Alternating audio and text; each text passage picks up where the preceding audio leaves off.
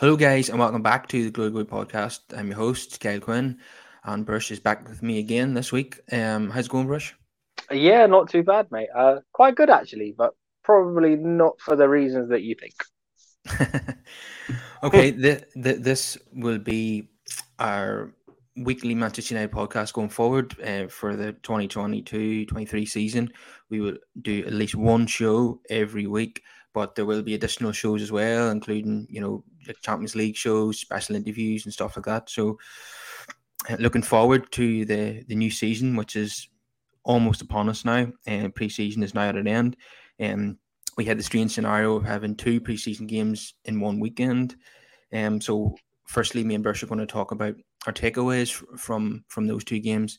So we'll start with yesterday's game against Rayo Vallecano. Um, in, in some ways, the the lineup in yesterday's game was more exciting because we had the new signings starting. We had, you know, young players starting who, who want to see more of.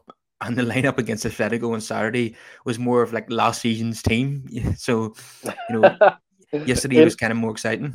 In our last talk, I did mention to you that, you know, we'd see McFred and the usual suspects against Atletico. yeah. And that's, and that's pretty much what happened. Yeah.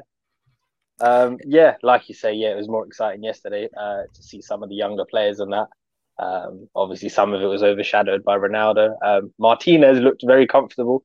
Um, I have to admit, I actually missed the game yesterday. I, I only caught highlights.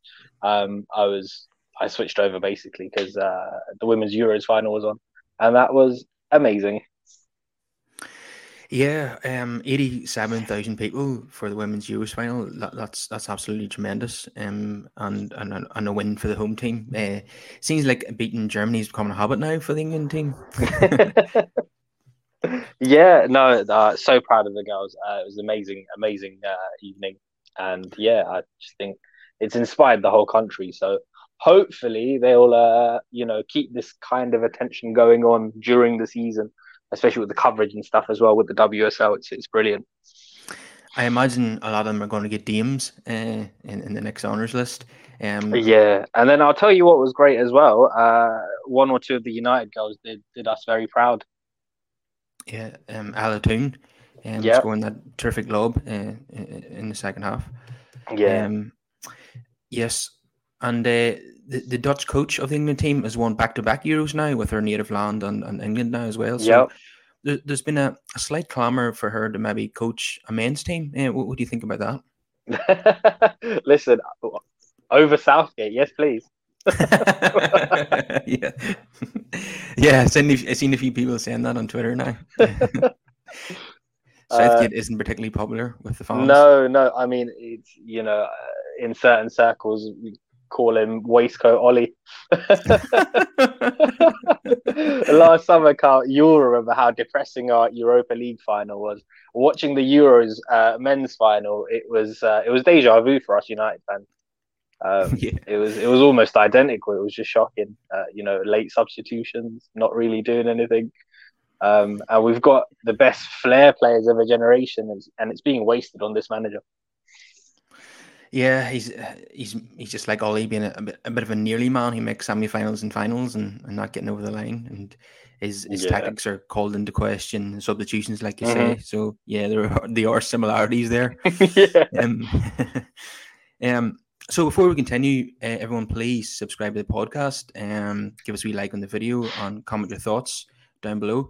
Um, so one of my first takeaways from yesterday was the performance of Garnacho um somebody made a TikTok um or like of a highlights reel of Garnacho's performance and compared him to Prime Hazard. Uh, obviously, that's a bit strong at the moment, but uh, I can see why that person was making that comparison because he has a similar style of play to Eden Hazard. He's very, very direct. He goes at people.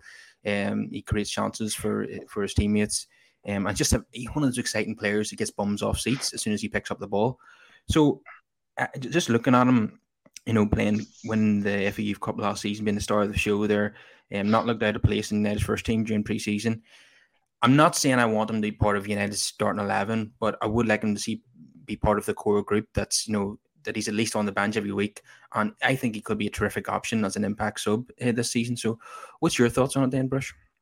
Yeah, absolutely. Um, you know, um, especially with how slow we're moving in the market as well, I think it's clear to see that we're going to be short on arrivals, and most people looking at our squad as well will see it. You know, if we get an injury, say to Rashford or Sancho, we're kind of lacking. So you know, uh, having the likes of Garnacho come through and to just have him on the bench would be great.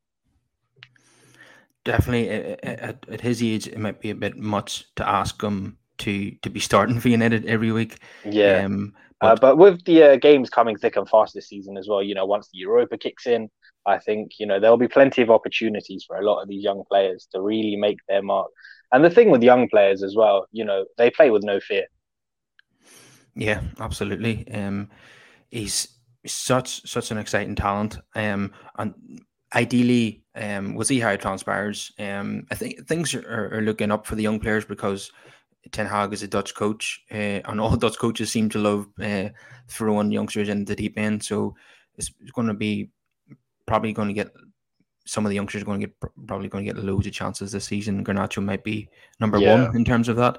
Um, so ideally, the way I, I wanted to, to work out for Garnacho this season is for him to be um, coming off the bench in league games when we're drawing or behind and starting the League Cup games and potentially starting in the Europa League. Uh, would you go along with that? Yeah, pretty much as an impact sub. You know, in the league, you'd like to see him get at least sort of 15, 20 minutes here and there, see what he can do. Uh, Carabao Cup, yes. Those are the kind of matches where a lot of the youngsters should be given a starting berth. Definitely. I, I don't I'd be amazed if he doesn't start the Carabao Cup games. Um, yeah. at the very least. Um, yeah. So, I, you know, I wouldn't go as far as to say that he's as good as Wayne Rooney at his age, but I mean, he's not too far away from that, is he? He just oh, so I don't know at this level. I don't know about that just yet. Rooney was very special. Uh, I think it's only looking back at it now that I can truly appreciate the talent that he was. I don't think I quite appreciated it as much at the time. Yeah, but people people who did say that, you know, that Rooney would not be appreciated until he retires, and, mm. and that's the way it's kind of turned out. Yeah, um, yeah, because you, you remember that goal against Arsenal, right? Evan when he was sixteen, when he first burst onto the scene, and yeah, it's incredible. Yeah, and you know, anyone who knows me knows I'm a huge uh, Wayne Rooney fan. Um, uh, you know, some people were turned off him after the transfer request in 2010, but I uh, stuck by him. Um, people for me, for, for me, the second one pissed me off. The first one I could understand because I know at the time it seemed like he was holding the club to ransom, but at the same time, from his perspective, you know, we'd lost Ronaldo, we'd lost Tevez, and instead of getting proper replacements for them, you know, we had the likes of uh, Michael Owen on a free transfer who got the number seven shirt. We you saw like Bebe and Obertan arrive. Uh, I'd have been asking questions too. Yeah, yeah, that's the way I felt at the time. And, and the second one, I think, was it Fergie was retiring that summer, and he, he seemed as if he was getting his own back on Rooney and leaving him out of big games against Real Madrid and stuff like that. I, I, think had had Fergie continued, I think he would have been sold in 2013. Yeah, I think uh, potentially Fergie holds a bit of a grudge against him for what happened in 2010, but uh, mm. um, so I suppose it doesn't matter anymore. Um, you know, you know these things get forgotten about you know and you know years going by rooney will be remembered for being you know united's top goal scorer of all time assuming that record stays. But um he remember for being a great player. He won everything with united you know in time you know people people tend to get forgiven by most supporters. Um even it's been argued that you know a lot of the fans are getting peed off with ronaldo right now um for wanting to leave the club a second time. Um because some people have made the argument that in his first three or four seasons at United, he was very inconsistent, that the club stuck by him. And now when the club needs Ronaldo, he, he wants to leave again. Um, there was a section of the fans yesterday that were booing him at Old Trafford. Um, but it, it has been argued that in time he will be forgiven as well. Um, do, do you think that will be the case? Uh, I mean, I have to split it up into two. So the first uh, stint that he had with us, I mean, you have to remember he was a very, very young uh, prospect when he came to us, and he basically developed into the player that he became at our club. So, you know, the first three seasons, It was just him getting up to a certain level, and then the following three is when he really started to flourish. And obviously, he won the Ballon d'Or before moving on. Um, that was a different circumstance though when he moved on the first time round. You know, he's a kid from Portugal. I'm sure he grew up watching Spanish football. Uh, obviously, the language, uh, the culture, everything appealed to him, and obviously Real Madrid, you know, one of the biggest clubs in the world. Um, so yeah, it was a different situation at that time. This time round, uh, what what do I make of this? He's 37 years old. He's pretty much accomplished everything there is to accomplish in the game. Um, this is just disrespect as far as I'm concerned. Um, you know, no player is bigger than the club, and the way he's acting uh, is quite petulant. Yeah, and, and, and yesterday he appeared to leave the ground before the game was over. Um, what did you make of that? Yeah, loads of people have been talking about this, especially on social media and stuff. I don't really know, uh, to be honest. I don't know because I've had loads of um, contradictory things. There's been some people saying that, oh, you know, he had Ten Hag's uh, permission to leave. There's other reports saying that he actually left when he was supposed to leave. I don't really know. Um, to be fair, at this point, I'm not that invested in it. I don't think it's that big of a deal. Um, he's obviously made it clear that he doesn't want to be here. If they can find a way out of it, then cool. If not, then he's going to have to do what Harry Kane done, come into the transfer window and just get on with it like he did last year. Yeah, I don't think it's that big of a deal, but unfortunately, Ronaldo's going to be the story until he leaves. Um, yeah, yeah. Uh, maybe if he's still around after the window shuts, it'll it'll cool off a wee bit. But uh, uh, when while the, the window's open, we're going to constantly hear Ronaldo stories every single day of the week. Absolutely, especially because uh, uh because of what happened last year. Because you know there was at Juventus, he put out statements and stuff as well. Uh, he even played in the first game of the season. Uh, he came on as a sub, uh, scored that goal that was given offside. Um, and then he moved to us. So, you know, anything can happen. So until the window slams shut, this is going to be ongoing, unfortunately. Yeah, and supposedly he's willing to go to Sporting Lisbon now, and all that does is tell me that he just wants to stay ahead of Messi in the Champions League goal scoring charts. I mean, he is ahead of Messi. He's already ahead of Messi. I don't, I can't see Messi catching him whilst at PSG. Uh, he's more of a creator there than a finisher. Um, it's it's real random to me if that's the reason he wants to go, just so he gets six group games in which he can stat pad. That's yeah. that sounds crazy. Do you see if Sporting Lisbon are in the Champions League, Man United are in the Europa Conference League, every single player apart from him would would rather be play for Man United than Sporting Lisbon, even if we even if they were in the Champions League and we weren't. But for some reason, it's all about his stats when it comes to Ronaldo. Um, he seems to care more. He's always he we all knew that anyway, but we didn't know the extent of it. That he's more interested in his own indivi- individual see, in, in, terms of that stuff, though, Carl, I don't um, I don't blame him per se because you need to know the product that you're you're buying, and this has always been Ronaldo. Uh, we've seen it, especially more so at Real Madrid. We saw this that you know he is about the stats. He wants to be the main man. He wants to score the goals. Uh, he wants those accolades. Um, so yeah, I don't know why we're surprised by it now. Well, the the problem is Ronaldo's not 23 anymore. He's nearly 38, and I don't think he realizes that. Um, yeah. Potentially, he's been told by Ten Hag that he's not going to start every single game, and that might be another reason why he wants to leave. He shouldn't be starting every single game. He's 37 years old. Uh, a player like him uh, should be used sparingly and in the right situations. Yeah, and he, and for any, I suppose it was obvious that any club he took him on at this age, and he reaches a point where the manager is not going to use him in every game. But Ronaldo is has such a massive egotist; he's never going to accept a bench role. Then he becomes unmanageable, and that's what really we're seeing right now. But that's oh, it's, it's kind of crazy if you ask me, because you know even any great player, you know, age you can't you cannot reverse the aging process, and you need to adapt uh, in order to have a long career. You know, players before him have done it. Look at Zlatan; he's not playing week in week out AC Milan.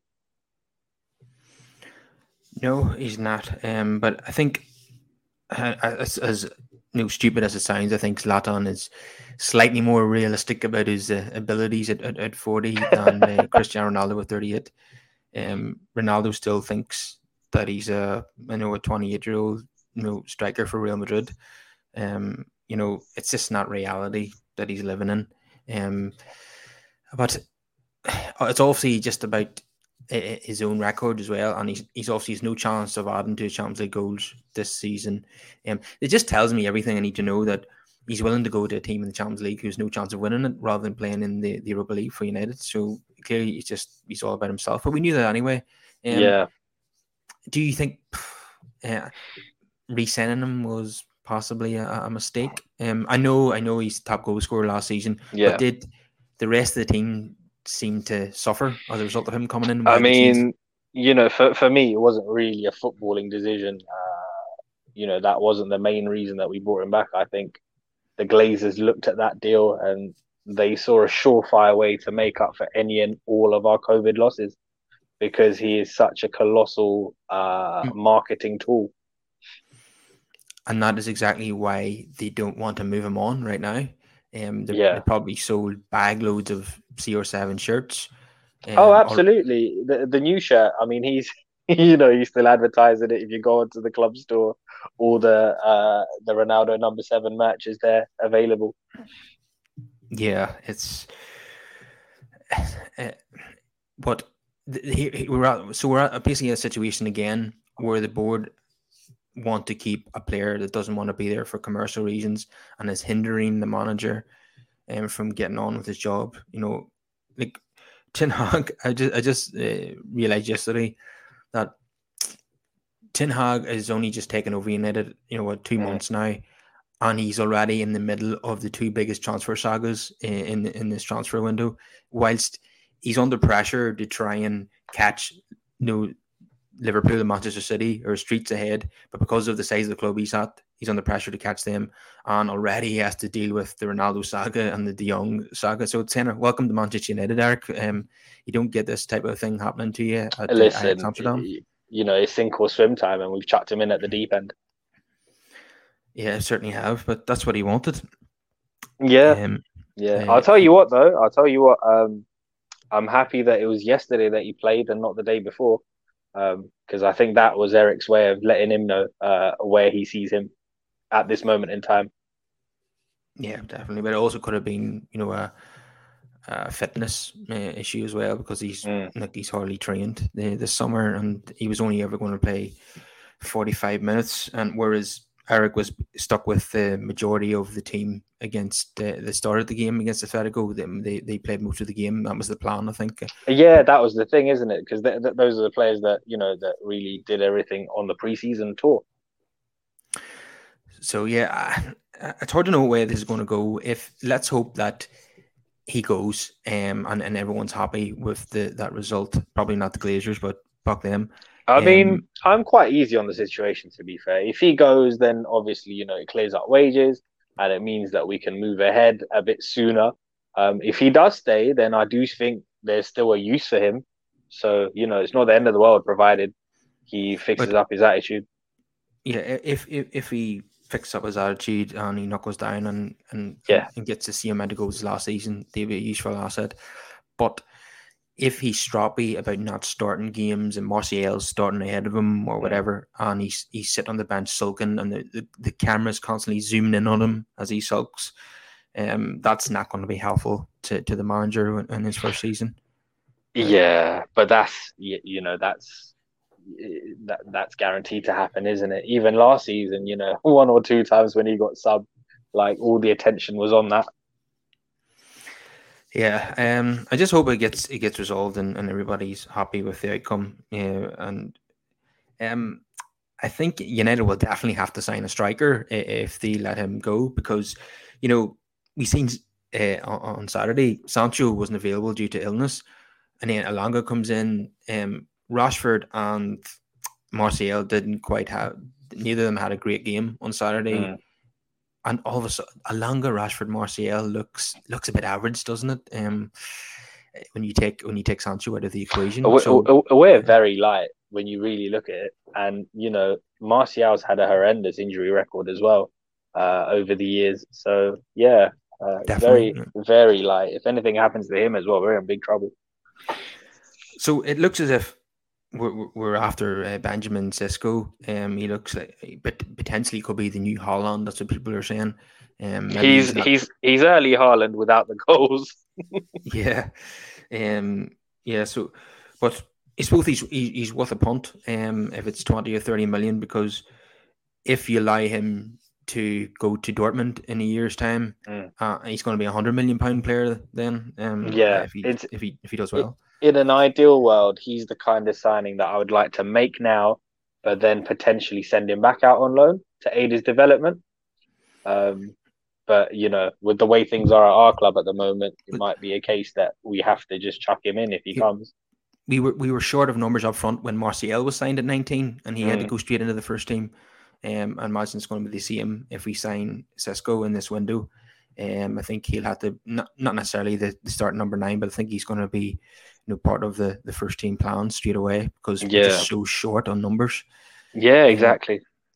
Um, yeah, yeah, Okay. Um. Yeah. Matt Smith says Ronaldo is a baby. Um. I think we we knew that twenty years ago. Um. Okay. So another couple of takeaways from yesterday. Uh, was because I think Christian Eriksen's been tremendous so far. Uh, I think he featured mm. in both games actually uh, over the weekend. Um, his corner taken is the first thing that stands out right away. What about Maguire again? You know, t- uh, perfect corner f- from uh, Christian Eriksen Maguire is totally unmarked with six yards out and he somehow puts it wide of the post. He does this again and again for United. Yet if it's England against San Marino or Albania, it's back of the net. I just don't understand this. Do you? Yeah, no, no comment. I just I don't know where we go. I don't know where we go with him. Honestly, uh, you know, if yeah. if we could if we could, I, I would sell him. Um, but yeah, we're just stuck with him, aren't we, for at least another season?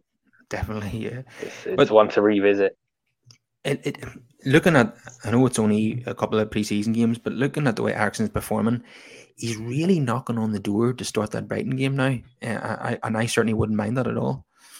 Yeah, neither would I. Um, uh, Donny's an interesting one because I saw him getting criticised by a lot of people. But when I actually saw the highlights back and his actual movement and one two touch passing, I actually just think he's a very intelligent footballer. I didn't see too much wrong with what Donny did. Yeah, I, I, think he does a lot of good work off the ball um, and shows a lot of leadership in, in, in, midfield. I think he suits a real high tempo as well. Uh, that yeah. kind of one touch football. And um, when the game the game's kind of slowed down a bit, it doesn't really suit him. Yeah, um, and I'd like him a bit further forward. But again, if our midfield was fixed, I think maybe Donny would get that freedom to go up a bit. And just like we said uh, earlier in the show about yesterday's team being more exciting than Saturday's, I mean, the midfield of Garner Donny and and Christian Eriksen was arguably more exciting than McFred and Fernandes, to be honest with you. Uh, yeah, and and I wouldn't mind you know them three starting against Brighton, but obviously it's probably not going to happen. Um, but but just speaking of Garner, I thought he was tremendous as well yesterday. And then I, I seen someone else bring up the point. What what on earth do Fred and McTominay? What can they do that Garner can't do? And the answer is nothing, in my opinion. So there's no reason why Garner shouldn't start ahead of them too. I suppose the only difference is that they've got f- more first time experience at United than what he does. Other than that, they don't offer anything more. I'm gonna I'm gonna defend Fred here. I think Fred unfairly gets chucked in as part of this McFred duo. Um, last season, I was quite impressed with him. Uh, aside from Ronaldo and De Gea, he was probably our third best player. And you know, if you use him correctly, and if he can make those marauding runs and get forward a lot more, um, yeah, he's a he's a tidy player. Yeah, but he can go from the sublime to the ridiculous in the same game. Um, he, he can produce really good moments, and then he do something really silly, like giving the ball away at the edge of his own box. Yeah, um, but that's the thing. You don't want to. You don't want to give the ball to Fred in our own half. Especially, yeah. it's, it's a habit that Maguire has as well, where he passes to Fred when when Fred's got like two people around him. It makes no sense, and then he's under pressure. He loses the ball, and then it all just goes downhill. Yeah, um, if, Fred has to play, he's, he's better being higher up the pitch than yeah than than playing in, in the deeper role. Um, Yeah, he's definitely got more of a skill set than McTominay. To be, if I'm mm. being absolutely honest, I don't, I don't dislike Scott McTominay as a as a, as a person. Of course not. I don't even know him, but as a player, as a player, I'm just bored of him now. I think that's the best way I can describe it. I'm just bored. yeah. That, that that's what it is. I think um, you know, obviously there's a certain leeway that homegrown players get. Um, had we signed him from somewhere else, I think he would have been out the door by now. Yeah, and and the comparisons with Darren Fletcher is very flattering as well. Um, I think yeah. Fletcher's a far better player than what he is. Uh, mm-hmm. and, and people make the mistake of thinking he's a youngster. He must be nearly 26 now. He's, he's yeah, yeah. That that's the thing. So with McTominay, I mean, there's two camps of people. Um, either there's ones that think that he's absolute trash and he should be in League One, or there's ones that talk about him as if as if he's some up and coming 19 year old with the world at his feet he's 25 years old, going on 26. Like what he is as a player now is pretty much what you're going to get out of Scott. Yeah, definitely. I don't think he's got any more gears to go up no, at this point. No, it's just one of those where you know he says the right things. Uh, he's you know he's come up through the academy, so people love that about him, and that's about it really. Um, he can put a shift in now and again, but you know if you're seriously wanting to compete for the highest honors, then players like him can only play a bit part. Yeah, I think he needs to be phased out uh, over the course mm. of the next season or two. Um, so the, the back four yesterday was very interesting. Um, Laird, um, Varane, Martinez for the first time, and Alex Telles. Surprise, surprise, Alex Telles was at fault for the Rayo Vallecano goal. Um. He's seemingly on the way out now, according to Fabrizio. Um, there, there's two or three offers on the table. It would probably be a loan due to his high wages. Um, obviously that's not ideal, but yeah. um, you know we just want we want we want to see him moved on because we've got four left backs at the club and, and he's just simply not good enough at this point. Mm-hmm. So yeah, um, hopefully we, we, we, get ourselves down to two two left backs, uh, Malacia and Shaw, and see Brandon Williams move to Brighton, uh, uh, which he was linked with last week, and uh, Alex Telles um, to Sevilla or wh- whoever's interested. But I, I really was impressed from what I've seen, what I've seen from Varane and Martinez yesterday. Martinez just slotted in perfectly. Um, just look, he looked solid. He looked good on the ball. He almost uh, got an assist as well. Uh, very silky passing. Um, yeah, and that's what we expected from him. Yeah, yeah, and he got stuck in as well. well, you'd expect that from an Argentinian. yeah. yeah, so definite, definite Mascherano vibes with some of the stuff he was doing. Um, so yeah, love a bit of that because um, yeah, who doesn't? Uh, we haven't had a bit of that since uh, since Ander Herrera left. He says that his inspiration was Gabriel Heinze. Um, I'm not sure that's the, the correct thing to be saying. do, do, you know what I think? Do you know what I think? People forget that he was our Player of the Year before infamously trying to buy himself out of the contract and trying to move over to Liverpool. Yeah, but that's what he's remembered for now. well, yeah, yeah, that, yeah it's not too many that would try that. Mm. No. Um. So Varane, uh, sometimes he gives the ball away, but you know we know as a defender, you know he's probably our best. Um. And and you know I mean his record at Real Madrid proves that. Um. We just haven't seen the best of him yet at, at Manchester United. But we, we just need him to stay fit. Yeah. That's if, the main thing. If he can stay fit, then you know he will perform if if if, if my choice is Maguire and Lindelof or or Varane and Martinez, I know what I'm choosing ten times out of ten. Absolutely. uh, but Bailly, I think is uh well, I I hear that Roma are interested, so yes, he may depart as well. Ethan Laird was one I was a tad surprised by. I thought we might keep him in the squad, um, and just give him a chance, maybe ahead of Wan-Bissaka. Um, but it looks like he's going to Watford. Yeah, but after his performance yesterday, could Ten Hag change his mind because mm. he didn't like he didn't look out of place yesterday at all. Um, no, and honestly, like you know, Dalot needs some kind of competition, and I'm not sure if Wan-Bissaka is the guy for that. Yeah, I, I don't think Wan-Bissaka is going to fit into Ten Hag's plans because he he loves you know attacking fullbacks that get yeah. very high up the pitch. Um, so that's a no go. Um, uh, I wouldn't let Laird go to Watford unless we're going to sign someone. Um, yeah, but... uh, there have been rumours of uh, of Dumfries, but I don't know how much truth there is in that. It might be one of those where you know the papers have just put two and two together because he's Dutch. Dumfries has now been linked with Chelsea heavily. Um, mm. So I don't know oh, why, then, they've got, they've got Reece James. Well, I don't. Yeah, that makes no sense either. And plus, if they are now linked to him, then you know he's probably going to end up at Barcelona now. yeah. yeah, for sure. Um, I think they're just going to sign just about everyone in Europe before this window's over. oh, it's crazy. The amount of things they're selling off as well in order to make these signings and to register players is crazy. Do you know it's, what? It's got Leeds United written all over it. It's it's literally it's like the biggest gamble in footballing history. Like we could really see a big European giant just crumble before our eyes.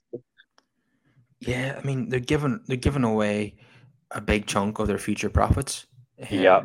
In exchange for building a team now. Yeah. You know, if this doesn't go to plan, they don't don't win all the trophies that they expect to win and get the get the re- you know even if they do achieve you know this what they were on course to do pre-pandemic was to achieve you know a, a, turnover of a billion pounds a year the first club to do that. Even if they reach that mark they're just going to be giving it away now to yeah to pretty much. equity. And they need to they need to not only do they need to be successful they need to sustain that consistently in order to dig themselves out of this hole. Uh, but yeah I, I just don't see how they do it. It's crazy. Yeah, I think this guy is just he's going to destroy the club. Um, was it Joan Laporta? yeah, him? yeah, one Laporta, yeah.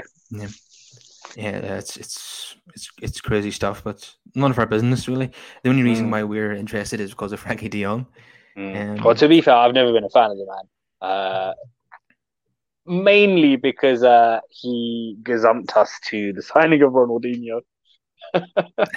when he first came into power, he basically won the election uh, with the promise that he would bring David Beckham uh, to the club. But then Bex obviously chose Real Madrid over them because Barcelona weren't that great at the time. And then they switched their attention to Ronaldinho, who was pretty much Old Trafford bound. Yeah, I remember that. And then we ended up with Cristiano Ronaldo, and the rest was history. Mm. Um, but what a player, though. Oh. Yeah, no, uh, he's probably the most exciting player to watch that that I yeah. can remember.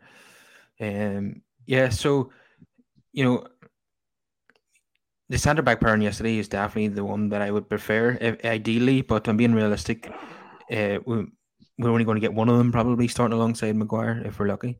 Yeah. Um, but yeah, it'll be interesting to see what the midfield will be against Brighton. Um, Eriksen really is putting pressure on now to get himself into that team. Um, yeah, I'd love to see McFred being broken up.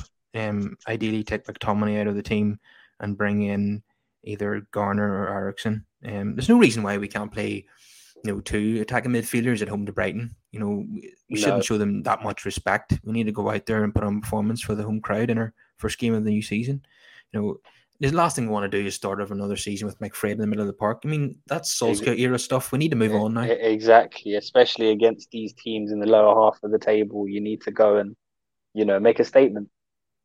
Mm, yeah, definitely. And we owe them one after that 4 0 mm. thrashing at the end of last season. Oh, Cucurella was running riot. I have nightmares about that now still. Yeah, it looks like Chelsea and City are, are, are fighting it out for him at the moment. Yeah, right? yeah. Um, I just so, hope that that leads to Brandon Williams going there. Yeah, well, fingers crossed. Um, not that I have anything against Brandon Williams, mm. but um, he's certainly he's not United quality, and fifteen uh, million is a really he, good deal. Yeah, exactly. Me either. I, I wish the kid all the best. I just think yeah, fifteen million is a very good good price range for him. Definitely, yeah. I wouldn't have expected that at the start of the summer. Mm. Um, so just going back to the Atletico game briefly, um, Fred was sent off in that game. Um, it was a bit of a tasty looking challenge. Um, he's been sent off before, as we know, against PSG in the Champions League. Um, which oh, the PSG one was silly. Yeah. That I kind of blame Ollie for that. It was just very yes. naive. it was very naive on his part. Everyone in the stadium, everyone at home could see he was going to yeah. get a second yellow, apart from Solskjaer. Yeah. Um. Yeah. So the you know the like I said earlier, the front three of Elanga, Martial, and Rashford certainly doesn't whet the appetite, especially when Rashford and Martial aren't on it. Rashford was he's just back to his old self again. you know, mm. taking people on down the left hand side, beating players, and then just blasting the ball straight at the goalkeeper. Uh, yeah, just just look up and pick someone out. I mean, stop being so selfish. decision making's always let him down, but that's you know, it's not an aspect that I can see him really improving on. He, he's had this issue for years. Definitely, and it's it's worrying that it hasn't gone away with age. Um, mm. Hopefully, Ten Hag can improve that. But like I say, we're, we're we're so short in numbers up front.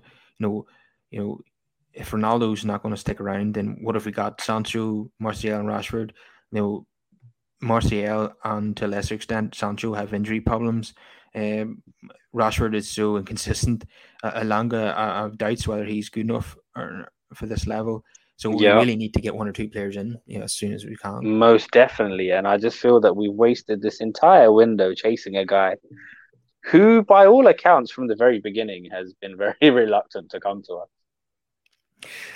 Yeah, um, it's it seems as if Frenkie De Jong, obviously, you're talking about. Um, yeah, it seems as if what happened was it last year, the year before, he signed an, a two-year extension with Barcelona, but he essentially he took a a wage deduction, but he wasn't going to lose out on any money. It'd just be paid over a longer period of time. Yeah, but before he leaves, he wants that he wants that. But this is where Barcelona have been very shrewd and very clever mm-hmm. because mm-hmm. it's not a typical deferral where you just pay him what he's owed, what he's missed out on. The way they structured it was they re- restructured the contract, so he only now gets paid if he stays on. So yeah. you know, and they yeah. don't want to pay that at all. They just want to get rid of him. Uh, very sneaky.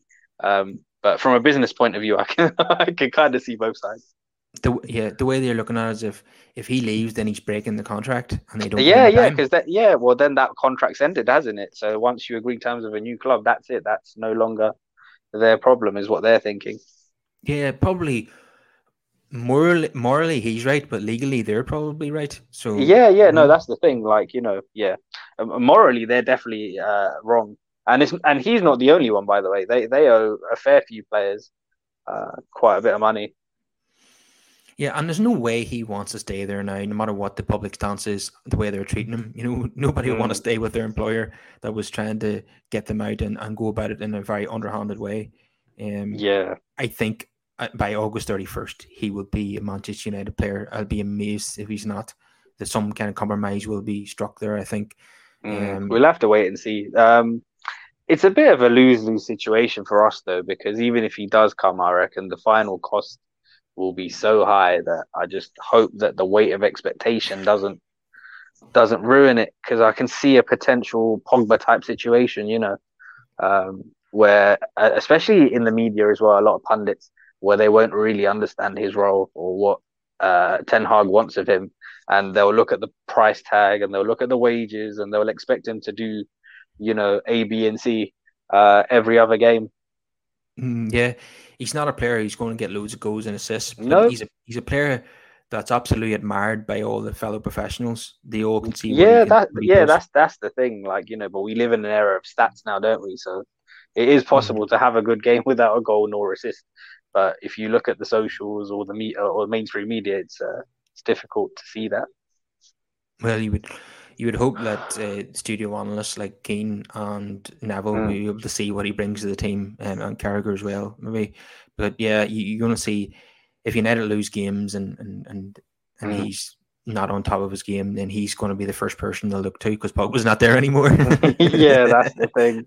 That's the thing. I'm sure they'll find somebody else to make a scapegoat. But the thing is, that when you actually look at our squad, um, it's lacking so much especially for what Ten Hag wants to do. Because one of the things we've seen this preseason is uh, the changes he's attempting to make, and also the limitations in the players that we have to carry out that task. So that that's going to be, you know, it's it's going to be a very slow process to turn that around, and that's going to come with personnel changes, and it's going to take one or two more windows at the very least. Yeah, and the reason why Ten Hag, it seems, doesn't want to settle for an alternative signing like Tielemans mm. is that Tielemans is a totally different player to Frenkie de Jong. And yeah. Uh, uh, Erik Ten Hag wants de Jong because he fits perfectly into the way uh, Ten Hag wants to play and what he wants from that type of you know, midfielder. Um, Tielemans would be a different player altogether. Yeah, so yeah. Frenkie's like more of a you know if you want to retain possession, if you want to play a possession based game, he's your guy. Yeah, and you know he's brilliant at collecting the ball from the defense and uh, starting attacks. Um, he's good at going past people. You yeah, know, he's good in tight areas. Um, he's in fact he can even fill in as a third centre back as well when you're you know you're under the cosh too. Mm-hmm. Um, he's he just and is it somebody in the chat here a couple of weeks ago called him a unicorn, um, and he's he's certainly a, a, a, very unique player. There's probably no other player like him at the moment in, in world football. So and Ten Hag obviously just sees him as the absolute pinnacle of midfielders, and that's why he's he's willing to wait on him. I think even even if we don't get him in this window, Ten Hag will go after mm. him again in every window until he gets him. Yeah, um, yeah, we'll have to wait and see. The only thing that irks me is that, you know, whilst this is a pending saga, we're not seeing much anywhere else. Like, I don't see why this means that we can't work on other deals. Yeah. Um, well, there was a point where we didn't sign anyone, and we were, and and it was a there was talk that we're not going to we're focusing on De Jong and we're not going to make any signings till we get him, which is as yeah. well that that that was that they changed their minds on that one because yeah, um, um, I know there's been rumors of Antony, but honestly, I think we've been priced out of that one. We'll have to wait on that one at least a year and see, yeah, and yeah, and revisit the situation. Yeah, there's a lot of reliable journalists now are saying that United have cooled their interest, but not, not that not that they're not in, interested in the player at all. It's just that the hundred million euros is just yeah, it's ridiculous. I mean, even the seventy odd, you know, that they wanted, yeah, it's all mad. Um, had they acted sooner in the window, they probably could have got him for probably half of the asking price now. Yeah, I, I, I could see a situation where we're signing Timber in January and Antony next summer. mm. Ideally. Um, yeah, um, the Mondra needs to be back. What's it? What, I mean, what have we? What's the net spend so far? Like fifty-five million or something? Yeah, yeah, it's yeah, it's not that high for for a club of our stature. So yeah, it's about fifty odd. You know, it's it's it's certainly not been enough. Uh, at this especially when you just especially on paper as well, Carl. When you break down the team, like even with the new signings, when you actually lay it out, you know, you just think, wow, we're still so short everywhere. There's there's still so much work to do. Yeah, there's a massive amount of work to do. Even even two new signings, we'd still have a lot of work to do. It's yeah, you know, you know this. The, I would say if we signed a striker and obviously De Jong, we would have a really strong starting eleven. But the, the, the bench and all still looks too weak, still an over reliance on, on youngsters. Yeah, that's the thing. That's the thing. And the striker situation is a shot. Yeah, that's a difficult one as well for me because Sesko, I think, is a brilliant talent. It ultimately depends on the price. Um, and yeah, I just think we'll be throwing him in, him in at the deep end. I don't think he's quite ready for this level. It's like I said, it's the kind of signing that I'd like to make in an ideal situation with a view to loan him back. Yeah, I, I imagine if that one does get over the line, uh, he'll be an impact sub as well and potentially start the odd game. He, he yeah, he looks like um, he, has got great feet as well as a finishing mm. ability. No, you know what I loved about his goal against Liverpool in that preseason game is the way he opened he opened his body up like Van Nistelrooy. That's yeah, not a bad thing. It just slots it into the bottom corner. Um, yeah, he's a he certainly looks like he's got talent, but uh, he, he he's one of those players that no, not many United fans had heard of him and then he mm. scores against Liverpool, and suddenly everyone wants him. uh, yeah, so we'll wait and see how that one uh, turns out. I could, could be one of those players. He's a very tall guy as well. He could yeah. goals from corners and, and set pieces. But th- th- this is the kind of signing. I mean, even if we don't manage to get him, this should be a, a long term target. Uh, yeah, definitely. Um, we should if he ends up staying at, at, at Salzburg, we should definitely be scouting him and keeping an eye on him, keeping Absolutely. an eye on his development. Yeah, I think the problem is um, from Salzburg because they're part of the Red Bull group, aren't they? So, you know, yeah. there's already a pipeline there to to Leipzig potentially, um, and I'm sure one or two of the other Bundesliga clubs will uh, will be keeping tabs on him as well. Mm-hmm. Dortmund. well, yeah, and with the thing with Dortmund, you know, they've already established themselves as the premier destination for young players to go and develop. So they've already got an upper hand in that because they've got a proven track record of helping young players. Yeah, and speaking of uh, Jude Bellingham, I wonder will he be back on the shopping list next summer? Mm, uh, I think Liverpool um, will have oh, him high, high, high, on their shopping list for next summer. oh no. no. We're never going to win the Premier League ever again. Sad times. Um, so Christian, Christian Eriksen confirmed that he spoke with Van Gaal, Mourinho, and Solskjaer about moving to Manchester United. So it's like fourth time lucky. Um, I've spoken to every manager who's been here to see what situation was, but I was at Spurs at the time and couldn't see myself playing in another English team. I went mm. abroad and, and went to Inter. So this has been a, this has been a transfer that's been about seven or eight years in the making, but finally we're here and he, I've he's a player that I've always always rated. I, always I, tell, I tell you what, I remember when he broke onto the scene at like 17 back in like 09, 10. and I was like, "Wow, this is a player we should keep an eye on." yeah, Ajax wasn't it? Uh, yeah, he played for initially. Yeah, um, yeah. So every every player that that Ten Hag has signed so far has got some kind of Dutch connection. Um, mm. you know, either Ajax or, or Feyenoord. Um, so we, we pretty much expected that, didn't we? That it, and even De Jong would be the, another one of those. I suppose yeah. Benjamin Sesko would be a break from that. But uh, we've just got a new analyst over from Ajax as well, um, Kevin something or another. Yeah, and, and Benny McCarthy. Where did that one come that, from? That one was pretty random. Um, I don't know where that came out from. Uh, I hope he's he's good as a coach. Um, the first thing that came to my mind was his atrocious spell at West Ham, where he couldn't stay fit. yeah, he went. He was at Blackburn as well, wasn't he? Yeah, or he had quite. Yeah, I think. Yeah, his initial spell at Blackburn was decent. Him and Roque Santa Cruz had a good partnership going under Mark Hughes. But I remember after that, he was at West Ham, and him and Karren Brady got into it. Uh, you know, over his uh, fluctuating weight. Uh, yeah, and obviously he won the Champions League with Porto under Mourinho. I think that's, yeah. and he scored against us in the first leg when they put us out that year. Yeah, yeah. I still blame the referee for that one. Scholes' goal should have been given. Ah, yes, in the second leg. yeah, um, Old Trafford. Yeah, but yeah, he was a. He, has been a, a, coach for, for a while now. Um, um, mostly coaching in South Africa, I think. Um, mm. yeah, so it was. He played for Ajax, Celta Vigo, Porto, Blackburn, West Ham, and Orlando Pirates. And um, yeah, so he's. I, I, didn't really didn't see this one coming. Um, I mean, there's no. Oh no, I suppose there is a, an Ajax link. Yeah, again, there's another Ajax oh. player. um, yeah. I, I, Listen, as long as he's qualified for the job and he's got all the right credentials, I'm willing to give him a chance. Yeah, he's going to be. Well, I would say some of our forward players maybe all mm. of them, they need some coaching on how to put the ball yeah. in the back of the net. I think probably wishful thinking on my part. Ideally, I would have liked Van Persie to come as our striking coach.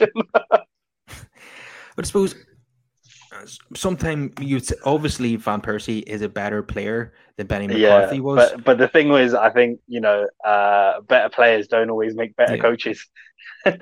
yeah, you took the words right in my mouth there. Um, maybe Benny McCarthy is just better getting would be better getting his message across than than Van Persie. Van Persie's fine, and uh, just because he's like a world class striker, uh, played for United doesn't mean that he would yeah, be the true. best person to coach them. But uh, yeah. Uh, Ten Hag obviously rates uh, McCarthy's ability as a coach mm. very highly, um, and his official title is first team coach. You know that's almost like you know third person in charge. If you know what I mean? The René mm. Meulensteen of the of the of the, the, coaching setup. But I thought that was meant to be McClaren, but obviously maybe there's going to be two of them. Um, but certainly, yeah, it's a huge overhaul of the coaching setup, isn't it? I mean, yeah, yeah. The, but but these but these are the ones that you know these are the important changes, the ones that we don't really see, but they could make the biggest impact. Yeah, um, yeah, the only remaining coach is the set pieces coach under Ollie and, and Rangnick, um, who came in for a lot of criticism last season. Ramsay. Yeah, yeah, that one. Uh, yeah, yeah. Especially the fact that it was set pieces and you know the way in which we conceded last season, it was atrocious. And did um, and didn't score a goal from a set piece until March. Yeah, yeah, and you wonder why Chelsea let him go.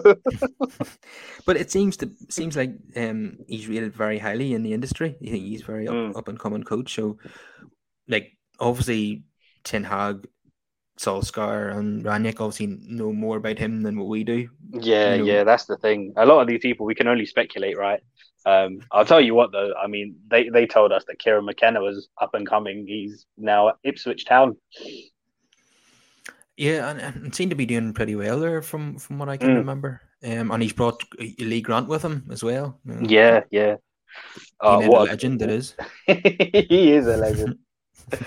uh, the supposed leaker of the stories from the dressing room. I'm not sure that's true or not, to be honest. Uh, I don't know um, about that. He, uh, well, I heard him in an interview, and he, he was a nice guy, Lee. I mean, I'd be a nice guy too if I got paid to just, you know, train, train, and, and cheer everyone else on. Yeah, and, and be the fourth official during lockdown games. Yeah. but yeah, no, good on him though. He spent his time very wisely. He was learning a lot. You know, he got his badges and things. So good for him. Yeah, he done he done well at United from that point of view, but yeah, obviously I still don't understand the signing or what it was all about. I mean, yeah, that in itself was a bit random. Um, I just think that we had a policy of, you know, if you have a good game against United in goal, then yeah, we'll just buy you. Because um, Lee Grant, I think the best game I've ever seen him play in was against us. Um, Tom Heaton as well. He had an absolutely amazing game against us. um, but you see, when we signed Lee Grant, Romero was still there. So what was the point? Yeah, that yeah, mm-hmm. it, made no sense. Oh, and the way in which we treated Romero as well was disgraceful. Mm-hmm. He's been linked with with a move back to United. I don't know why. I don't know what would possess him to come back. Uh, but yeah, yeah, he was brilliant for us. Um, yeah, yeah. We he was he, he got the nickname of the sack the, the, the best substitute goalkeeper in the world. yeah, the best substitute. Yeah, yeah, and in, in the Europa League in particular, all those seasons we had in the Europa League, he was outstanding in that. Yeah, he was the one that you know that, that led us in that Europa League winning season. Yeah, he started in the Europa League final. Yeah, I think he he started in the FA Cup final when Van Gaal won the FA Cup as well. I think mm. so. Yeah, he's he, he wasn't bad for a substitute goalkeeper. Um, he done done pretty well. But uh, I think we have to close the door on that now. This we can't bring him back at 35 nah, and nah. it does make to sense. Be, to be honest, I think Tom Heaton is an able deputy. He's fine.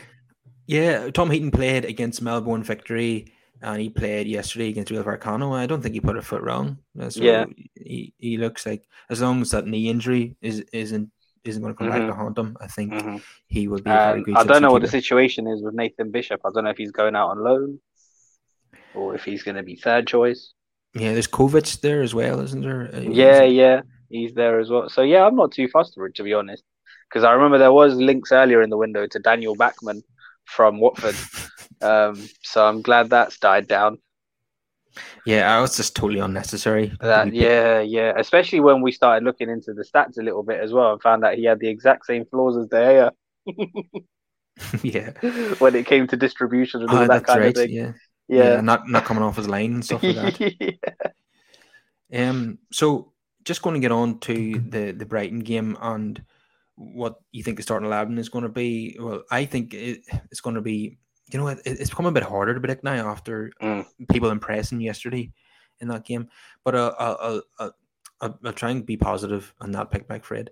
Um, okay, so De Gea, Dalot, Maguire, Martinez, uh, or Martinez, I think that's how you're supposed to pronounce it. Um, uh, Malacia, I think it looks like he's going to start the game. Um, I say Fred, Eriksen, Fernandes, Sancho, Martial, and Rashford.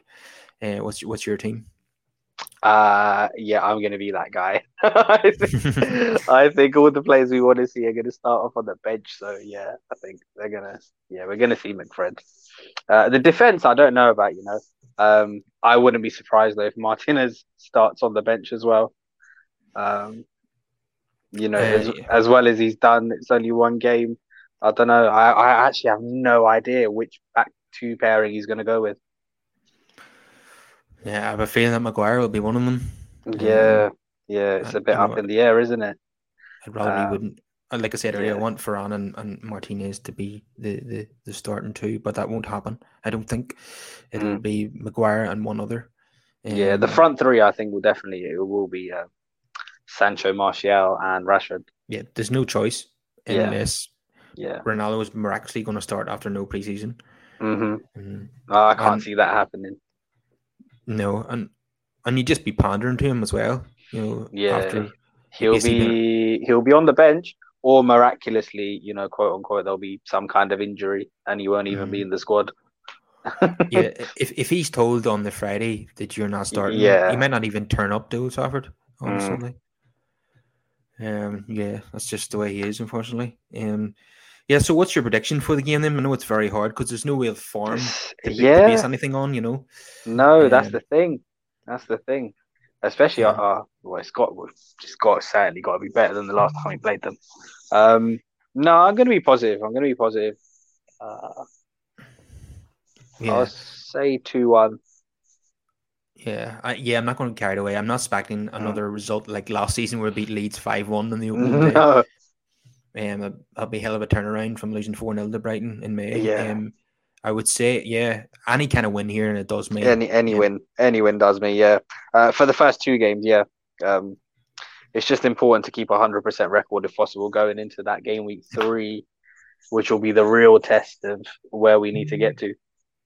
Yeah, I'll go for two one as well. Um, but I don't care if it if it's like a one 0 win for United and it's a, a ricochet off Shane Duffy and loops in. Li- yeah, listen, I'll take an own goal from one of their players. It's fine. yeah, as long as we get three points on the board, that's that's all that will matter. Definitely, um, but I'm sure the crowd will want to be entertained in the the first game of the season, like last season. Um, mm. would be, but that, that that kind of thing.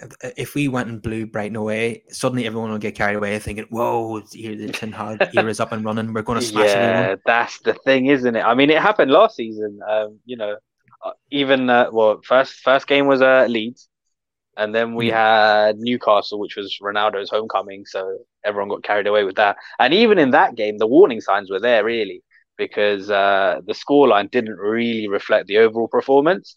And it was really funny having watched the 90 minutes and then watching the highlights on Match of the Day. Um, if you just saw the Match of the Day highlights, you would think that United were on top throughout, but that wasn't the case at all. No, we struggled for the first 45 minutes in that game. And yeah, there was large parts where it really could have gone either way. It's just that we managed to take our chances. And they equalised uh, after Ronaldo's first goal in that game mm, as well. Mm. Um, I think we got two goals uh, towards the end of the match to put a bit of a gloss on the scoreline. Yeah, yeah, and it was one of those where the warning signs were there, but then if you spoke up, then others were just like, "Oh, what are you complaining about? We're top of the league." yeah, I'm sure. Even in the second game of the season, the way to Southampton was it was shockingly poor. Yeah, yeah. Such a come down from the 5-1 win against Leeds, mm. and then uh, that that Wolves game, the one just before Ronaldo's arrival. I think Daniel James started the match, even though he left the next day. Yeah, um, the United were horrendous in that game. Uh, uh, for it was like Varane was like there was a situation. I think I think it was Varane's first start. Uh, him and uh, was it Lindelof partnering him? I have no idea how he came away with three points uh, in that yeah, Wolves game. They, they, they, were all over us in that game. Yeah, they were yeah. over overturning possession time and time again. Um, Varane and Lindelof, I think it was, were in situations where they were on uh, three uh, on twos. Uh, Adama was causing all kinds of havoc. Uh, Trincao too. Yeah, and Fred had a bit of nightmare in that game as well. Did he? Mm. Did he commit a foul in the box? I think. We, uh, I think we had a mm. clearance off the line as well, didn't we? Yeah, keep it one 0 We stole it in, in, yeah in, towards the end with uh, a player who's no longer available to us, um, which we won't get into. Probably will never see him again. Uh, mm. So yeah, so we're both predicting two one win for United uh, yeah. against Brighton. So we we have to, everybody has to be positive going into a new season. So even if you're a a Fulham fan and you're playing Liverpool this weekend, you're still going to predict a, a win for Fulham uh, in the first game of the season, would you? Listen, um, I mean, for Fulham, what what a welcome back to the Premier League. Oh. Yeah, it's brutal, isn't it? Yeah, um, but the only thing I can say for them is, listen, after that, you know, you probably don't fear anyone else. Well, maybe by Man mm-hmm. City. yeah, as long as you don't get beat 9 0 or something and well, confidence yeah. is shattered. Yeah. Um, but I tell you what, the first game of the season, um, Arsenal going to Selhurst Park, that has been asking and a half there for, for That's going to be a great game. It's going to be a great yeah. test. Yeah, and I think Palace had their number last season. Season, Yeah. they had quite a lot of teams' numbers last season. Yeah, they Uh, did. Yeah, Patrick Vieira did a very, very good job there last season. A lot of people last season uh, were predicting them to struggle and even get relegated. So you know, surprised a lot of people as well.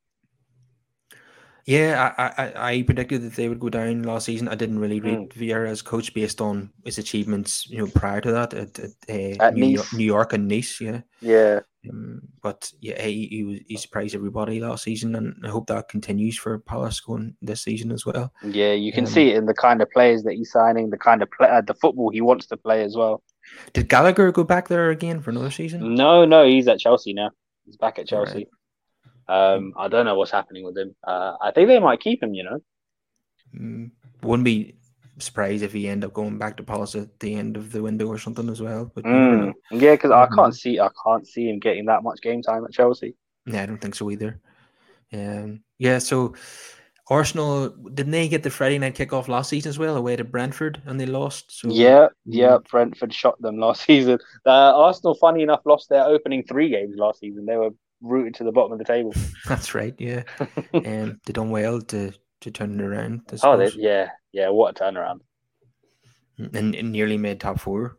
Yeah, well, that was their own fault. They really dropped some points that they shouldn't have. Yeah, I, and if it wasn't for Spurs hiring Antonio Conte, they might have made top four. Yeah, yeah. yeah. Um, yeah, so yeah, we're hoping that United can get into the top four this season. That's all we're really expecting. We're not going to expect not expecting anything more than that. If we I pick mean, up to- a, a to be honest, I think- fantastic. Yeah, I mean, even even fourth this coming season, I think will be quite an achievement for United. Um, Hey, look, honestly, yeah. if you ask me realistically, I think we're going to be somewhere between fifth and eighth. yeah, we need to make two or three more signings to even give us Yeah. a chance of making fourth. Yeah, that's what it is. Because um, the top two aren't going to change; they're there, and then the other two, uh, Chelsea and Spurs, are probably for me in a much better position to finish there again. Um, I know Chelsea did horribly last season and they fell off, but you know Thomas Tuchel was a good manager, and despite all of their issues, you know they're they're making signings and they're still actively trying to get people in the in the market. Uh, Raheem Sterling is an astute piece of piece of business. You know we're out here being quoted 70, 80 million for Antony, where uh, Raheem Sterling is still only 27 years old, uh, very decorated, accomplished, Premier League proven talent, and they got him for 47 and a half million. Yeah, and, and that's exactly why we should turn around to clubs like Ajax and say, listen, look what they got Sterling for. Uh, Listen, yeah, we're not paying Yeah. that for Antony. Ho- honestly, f- honestly, for that, I wouldn't have minded it had we gone in for him. I don't, I don't know if uh, if they would have done business with us, there, mind you, but you know, no, I, I doubt there's been too many players in history who played for Liverpool, Man City, and Manchester United. yeah. Uh, I've heard through the grapevine that Raheem actually was a United fan growing up. Yeah, uh, heard that as well. Didn't he, he? He grew up not far from Wembley. I understand. Um, yeah, But so um, yeah, so with him, you know, uh, they're gonna be they're gonna be a threat. he's um, he's played for three of the top four now. Yeah, it's crazy. Um, yeah, he's trying to trying to do what Nicolas Anelka did. Anelka played Yeah. for for everyone, didn't he? Oh, yeah, because he was at Liverpool, Arsenal, Chelsea, and Man City. but Yeah. before City were anywhere.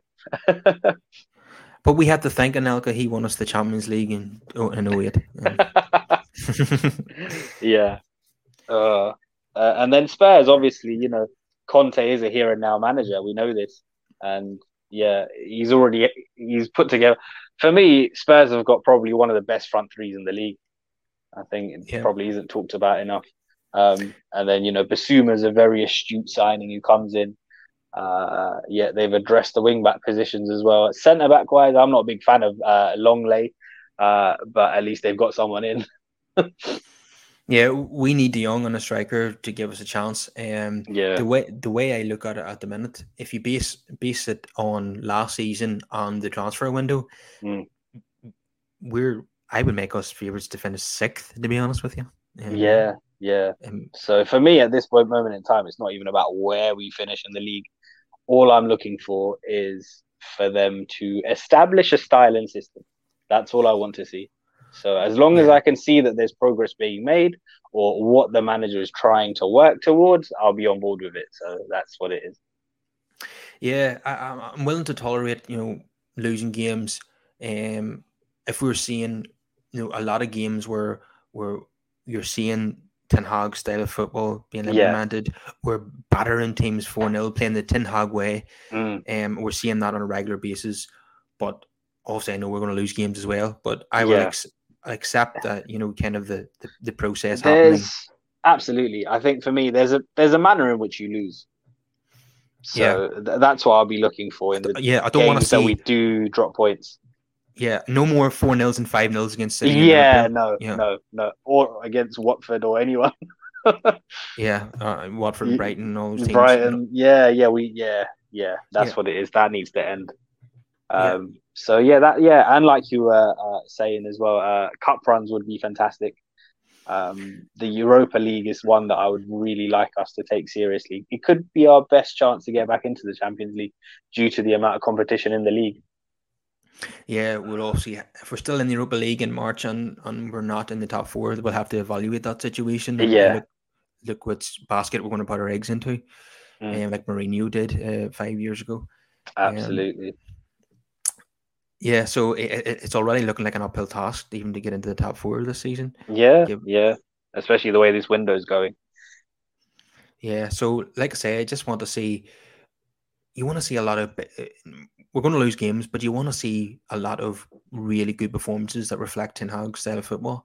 Mm. Um, last season we got there was hardly any good performances at all. So there was no sign of any kind of style of play or, or structure or philosophy at the club, and there probably hasn't been for a while. So yeah, um, yeah, that's what it is. They're up, they're yeah, you know, they're upending everything. They're just uprooting and changing everything from from the ground up. So yeah, it's going to take yeah. time to build. It, what I'm expecting, what I'm hoping to see is what we saw in the first couple of years with Klopp at Liverpool. You, you would see games where they would blow teams away 4 0, mm. playing Klopp style of play, and you're thinking, yes, he's building something. And then there was the odd game where they would lose 1 or 2 0. And yeah. that's going to happen because he hasn't got the, the, the team in yet. yeah, because he hasn't got the personnel that he wants. And, you know, that takes time. Yeah, that's what I'm looking for. But then, if we finish fifth or sixth, there's going to be a clamor of of on very impatient fans are going to say, "No, I'm sorry, he's not good enough. He has to go. We're not in the top four. I just, yeah. See, you just have to ignore those people. I just think people, you need to be realistic. Yeah, you absolutely do. Yeah. yeah, it's all good and well being unhappy with where we are and saying, you know, we need to demand better, but it's a process. It is a process. I know it's cliche and people don't like that word, uh, mm-hmm. but you know, um, it is a new regime. And also another thing as well, uh, people get tired of this talk of rebuild. Well, I mean, teams need to get rebuilt every couple of years. It's it is a never ending process. Yeah, definitely. Even even it's Man City having a wee bit of a mini rebuild and, and, yeah i mean this is the thing even at the highest levels you know nobody rests on their laurels even the top teams who are winning uh, have to rebuild and uh, reshape. Yeah, definitely. Even when we won the, the league and the Champions League, we brought in Berbatov, you know, to supplement yeah. the squad. Yeah, yeah. Um, yeah, so we'll wrap it up there. Um, we're, we're, we're, we're quietly confident going into the Brighton game, but we're still a bit fed up at the moment with the lack of transfer activity. And we know absolutely that's exactly what it is. Um, the only thing I would say, um, I totally understand Ten Hag wanting a particular type of player and not settling for anything else. But come deadline day, I wonder if there's one or two last minute deals that could be struck, perhaps for free agents or, you know, to actually look at some value in the market type deals. Yeah, get a Gallo back in. That's what I say. Not quite where I was going, but yeah, you get the idea. yeah, I do. Yeah, there, um, yeah, I, am sure there's room for a surprise. Yeah, yeah, yeah, yeah. Oh, there was one actually. Um, I'll mention it. This is going to be a bit controversial. Um, I might be 50-50. So, uh, Memphis Depay. yeah, um, I w- I wouldn't mind him coming in to supplement the squad, and I think he'd be yeah. up for that himself as well. Yeah, um, yeah, because uh, I mean, I've heard rumors uh, that Barca might be willing to let him go, but obviously, if we show interest, they're going to want 50 million, aren't they? and the question um, is what wages is he owed from Barcelona before he can be released? yeah, all that stuff as well. So, um, I mean, if it is a reasonable amount, I would not mind taking a punt on him. Um, I think obviously the Dutch connections there. Uh, he's very versatile. He can play across the front three, left wing, right wing, up front. So that might be an astute bit of business if we could get him. And obviously, he's grown as a player since he was last year, and he will have a point to prove. Yeah. Um, would that not mean we were giving Barcelona maybe a combined 120 million euros or something? Um, I could see a scenario where we maybe take one of them on loan and buy one of them in terms of De Jong and Memphis Depay. Let's see. uh, yeah, I would not mind that at all. One or two loan signings could be what we need to, you know, tie us over this coming season. Yeah, and if Depay doesn't, if we got Depay on loan and it didn't work out, yeah, then we're not we're not stuck with him. Yeah, you don't. Yeah, exactly. Um, yeah, look what Barca did with Adama Traore. I thought that was a random signing when they got him. Um, but you know they're not keeping him. Yeah, yeah, yeah. That's a good example. And he did a job. Okay, uh, we'll wrap it up there. If everyone could uh, subscribe to the podcast, um, comment your thoughts down below, and smash a wee like on the video. And we'll see everyone again on Sunday night after the Brighton game. See you later, Brush. Take care.